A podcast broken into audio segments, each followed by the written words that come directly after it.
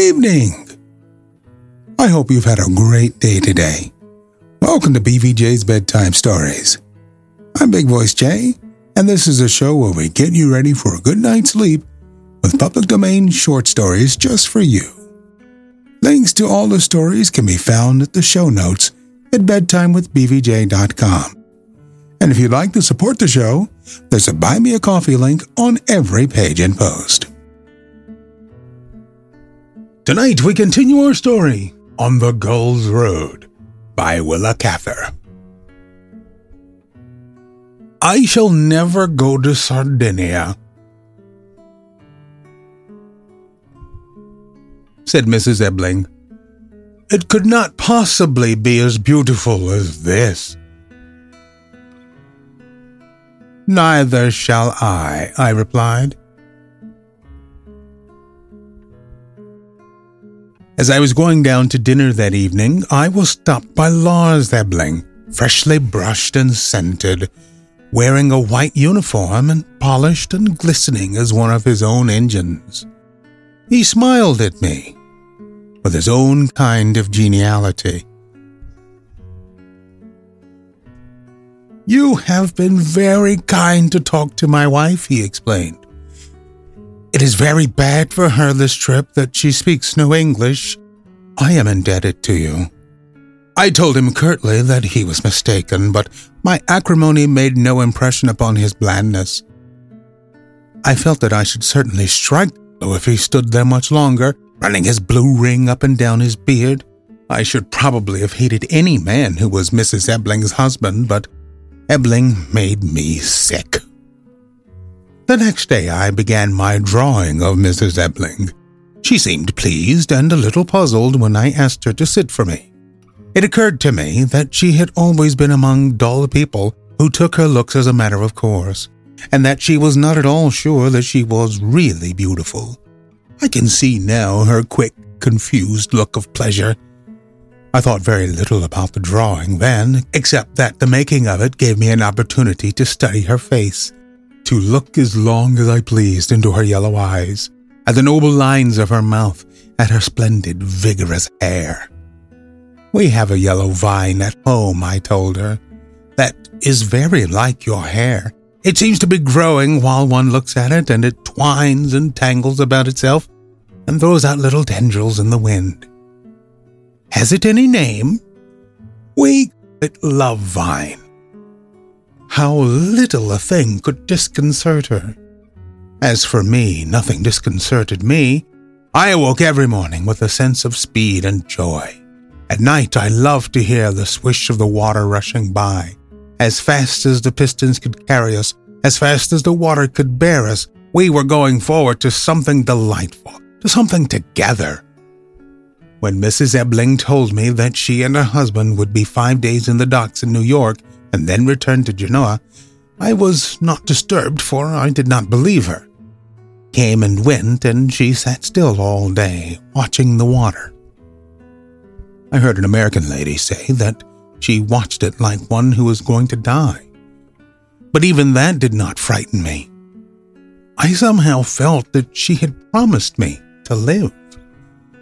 All those long blue days when I sat beside her, talking about Finnmark and the sea, she must have known that I loved her. I sat with my hands idle on my knees and let the tide come up in me. It carried me so swiftly that across the narrow space of deck between us, it must have swayed her too a little. I had no wish to disturb or distress her. If a little, very little of it, reached her, I was satisfied. If it drew her softly, but drew her, I wanted no more. Sometimes I could see that even the light pressure of my thoughts made her. One still evening, after a long talk, whispered to me, You must go and walk now, and don't think about me. She had been held too long and too closely in my thoughts, and she begged me to release her for a little while. I went out into the bow and put her far away, at the skyline with the faintest star, and thought her gently across the water. When I went back to her, she was asleep. But even in those first days, I had my hours of misery. Why, for instance, should she have been born in Finnmark, and why should Lars Ebling have been her only door of escape? Why should she be silently taking leave of the world at the age when I was just beginning it, having had nothing, nothing of whatever is worthwhile? She never talked about taking leave of things, and yet I sometimes felt that she was counting the sunsets. One yellow afternoon, when we were gliding between the shores of Spain and Africa, she spoke of her illness for the first time. I had got some magnolias at Gibraltar, and she wore a bunch of them in her girdle, and the rest lay on her lap. She held the cool leaves against her cheek and fingered the white petals. I can never, she remarked, get enough of the flowers of the South. They make me breathless, just as they did at first. Because of them, I should like to live a long while, almost forever.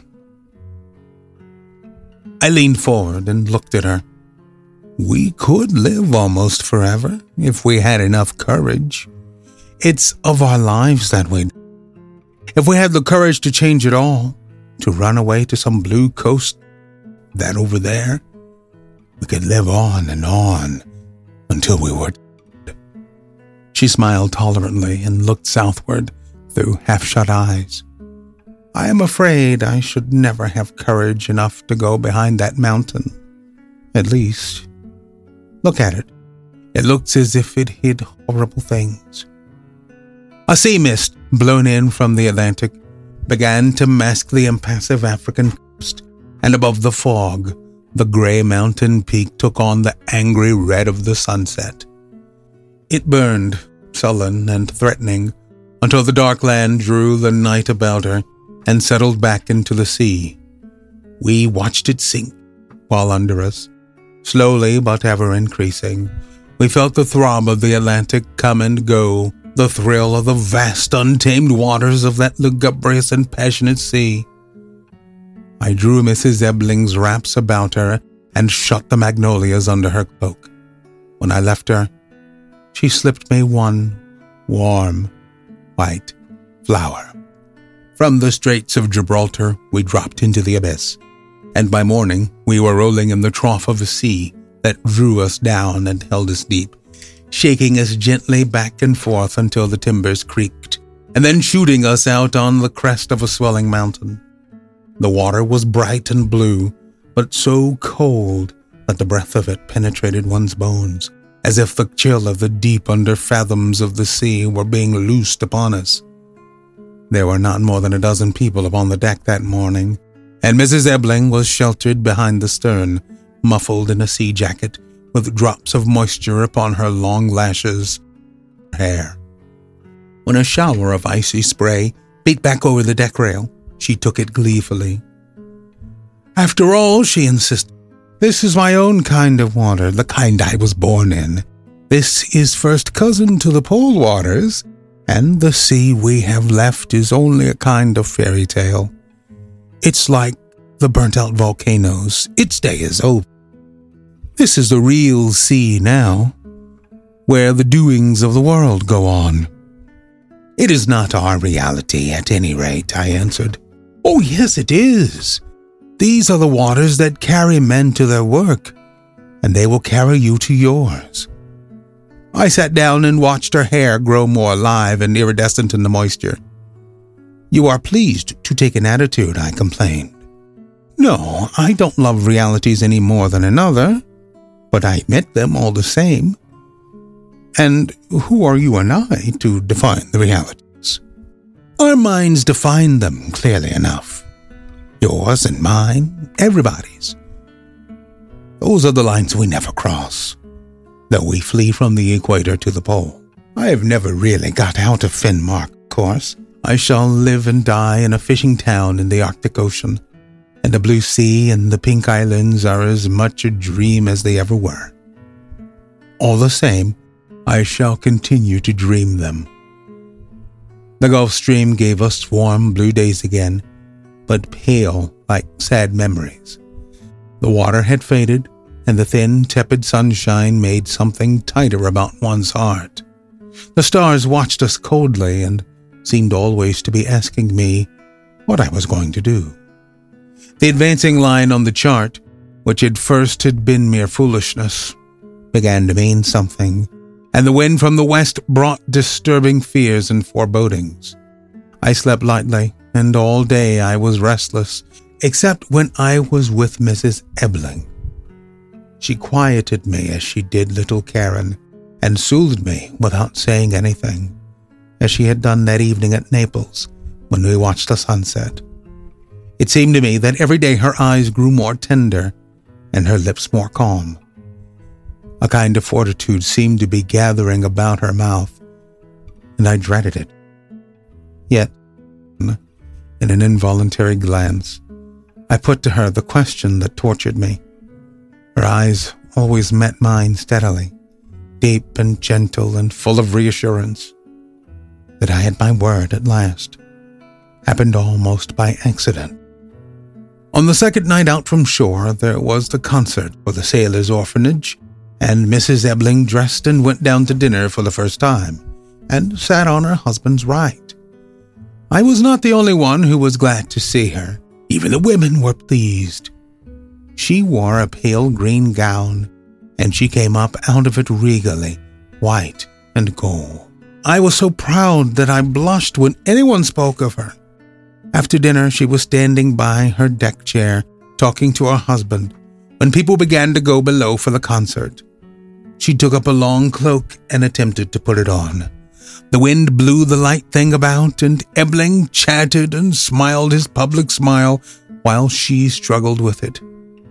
Suddenly, his roving eye caught sight of the Chicago girl, who was having a similar difficulty with her draperies, and he pranced half the length of the deck to assist her. I had been watching from the rail, and when she was left alone, I threw my cigar away and wrapped Mrs. Ebling up roughly. Don't go down, I begged. Stay up here. I want to talk to you. She hesitated a moment and looked at me thoughtfully. Then, with a sigh, she sat down. Everyone hurried down to the saloon, and we were absolutely alone at last, behind the shelter of the stern, with the thick darkness all about us and a warm east wind rushing over the sea. I was too sore and angry to think. I leaned toward her, holding the arm of her chair with both hands, and began anywhere. You remember those two blue coasts out of Gibraltar? It shall be either one you choose, if you will come with me. I have not much money, but we shall get on somehow. There has got to be an end of this. We are neither one of us cowards, and this is humiliating, intolerable. She sat looking down at her hands and I pulled her chair impatiently towards me. I felt, she said at last, that you were going to say something like this. You are sorry for me, and I don't wish to be pitied. You think Ebling neglects me, but you are mistaken. He has had his disappointments, too. He wants children and a gay, hospitable house, and he is tied to a sick woman who cannot get on with people. He has more to complain of than I have, and yet he bears with me. I am grateful to him, and there is no more to be said. Oh, isn't there? I cried. And I. She laid her hand entreatingly upon my arm. Ah, you. You. Don't ask me to talk about that. You. Her fingers slipped down my coat sleeve to my hand and pressed it. I caught her two hands and held them, telling her I would never let them go. And you meant to leave me day after tomorrow, to say goodbye to me as you will to the other people on this boat. You meant to cut me adrift like this, with my heart on fire and all my life unspent in me. She sighed despondently. I am willing to suffer whatever I must suffer to have had you. She answered simply, I was ill and so lonely, and it came so quickly and quietly. Don't begrudge it to me. Do not leave me in bitterness. If I have been wrong, forgive me. She bowed her head and pressed my fingers entreatingly. A warm tear splashed on my hand. It occurred to me that she bore my anger as she bore little Karen's importunities, as she bore Ebling. What a circle of pettiness she had about her! I fell back in my chair and my hands dropped at my side. I felt like a creature its back broken. I asked her what she wished me to do. Don't ask me, she whispered. There is nothing that we can do. I thought you knew that. You forget that, that I am too ill to begin my life over. Even if there were nothing else in the way, that would be enough. And that is what has made it all possible. Our loving each other, I mean. If I were well, we couldn't have even had this much. Don't reproach me.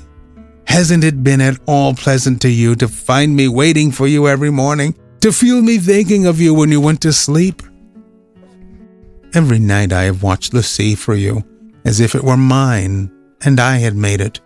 And I have listened to the water rushing by you, full of sleep and youth and hope. And everything you had said or done during the day came back to me, and when I went to sleep, it was only to feel you more. You see, there was never anyone else. I have never thought of anyone in the dark but you. She spoke pleadingly, and her voice had sunk so low that I could barely hear her. And yet you will do nothing, I groaned. You will dare nothing. You will give me nothing. Don't say that. When I leave you day after tomorrow, I shall have given you all my life. I can't tell you how, but it is true. There is something in each of us that does not belong to the family or to society, not even to ourselves.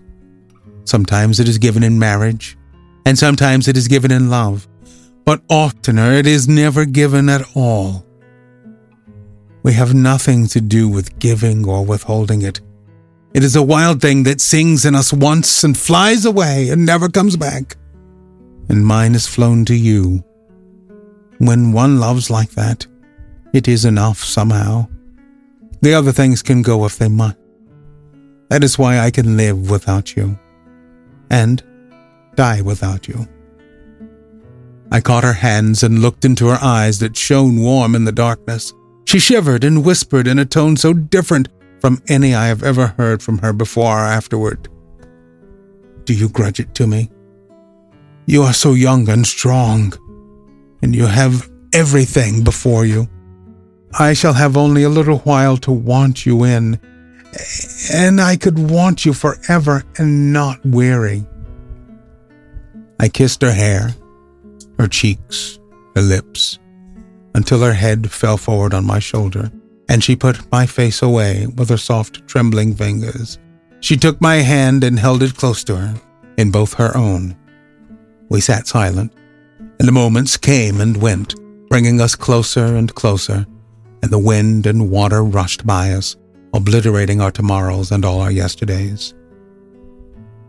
The next day, Mrs. Ebling kept her cabin and I sat stupidly by her chair until dark, with the rugged little girl to keep me company, and an occasional nod from the engineer.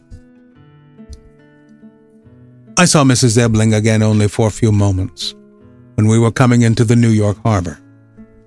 She wore a street dress and a hat, and these alone would have made her seem far away from me. She was very pale, and looked down when she spoke to me, as if she had been guilty of a wrong toward me. I have never been able to remember that interview without heartache and shame. But then, I was too desperate to care about anything. I stood like a wooden post and let her approach me, let her speak to me, let her leave me. She came up to me as if it were a hard thing to do and held out a little package timidly and her gloved hand shook as if she were afraid of me. I want to give you something, she said. You will not want it now, so I shall ask you to keep it until you hear from me. You gave me your address a long time ago when you were making that drawing. Some day I shall write to you and ask you to open this. You must not come to tell me goodbye this morning. But I shall be watching you when you go ashore. Please don't forget. I took the little box mechanically and thanked her. I think my eyes must have filled, for she uttered an exclamation of pity, touched my sleeve quickly, and left me. It was one of those strange, low, musical exclamations, which meant everything and nothing. Like the one that had thrilled me that night at Naples, and it was the last sound I ever heard from her lips. An hour later, I went on shore, one of those who crowded over the gangplank the moment it was lowered. But the next afternoon, I wandered back to the docks and went on board the Germania. I asked for the engineer, and he came up in his shirt sleeves from the engine room. He was red and disheveled, angry and voluble. His bright eye had a hard glint, and I did not once see his masterful smile. When he heard my inquiry, he became profane. Mrs. Ebling had sailed for Bremen on the Hohenstaufen that morning at eleven o'clock. She had decided to return by the northern route and pay a visit to her father in Finnmark. She was in no condition to travel alone, he said. He evidently smarted under her extravagance. But who, he asked, with a blow of his fist on the rail, could stand between a woman and her whim? She had always been a wilful girl, and she had a doting father behind her. When she set her head with the wind, there was no holding her. She ought to have married the Arctic Ocean. I think Ebling was still talking when I walked away. I spent that winter in New York. My consular appointment hung fire. Indeed, I did not pursue it with much enthusiasm. And I had a good many idle hours in which to think of Mrs. Ebling. She had never mentioned the name of her father's village, and somehow I could never quite bring myself to go to the docks when Ebling's boat was in and ask for news of her. More than once I made up my mind definitely to go to Finnmark and take my chance at finding her the shipping people would know where Ebling came from. But I never went. I've often wondered why. When my resolve was made and my courage high, when I could almost feel myself approaching her, suddenly everything crumbled under me, and I fell back as if I had done that night when I dropped her hands after telling her only a moment before that I would never let them go. In the twilight of a wet March day, when the gutters were running black outside and the square was liquefying under crusts of dirty snow. The housekeeper brought me a damp letter which bore a blurred foreign postmark. It was from Niels Tanstad, who wrote that it was his sad duty to inform me that his daughter, Alexandra Ebling, had died on the second day of February in the 26th year of her age. Complying with her request, he enclosed a letter which she had written some days before her death. I at last brought myself to break the seal of the second letter. It read thus My friend, you may open now the little package I gave you. May I ask you to keep it? I gave it to you because there was no one else who would care about it in just that way. Ever since I left you, I have been thinking what it would be like to live a lifetime caring and being cared for like that. It was not the life I was meant to live, and yet, in a way, I have been living it ever since I first knew you.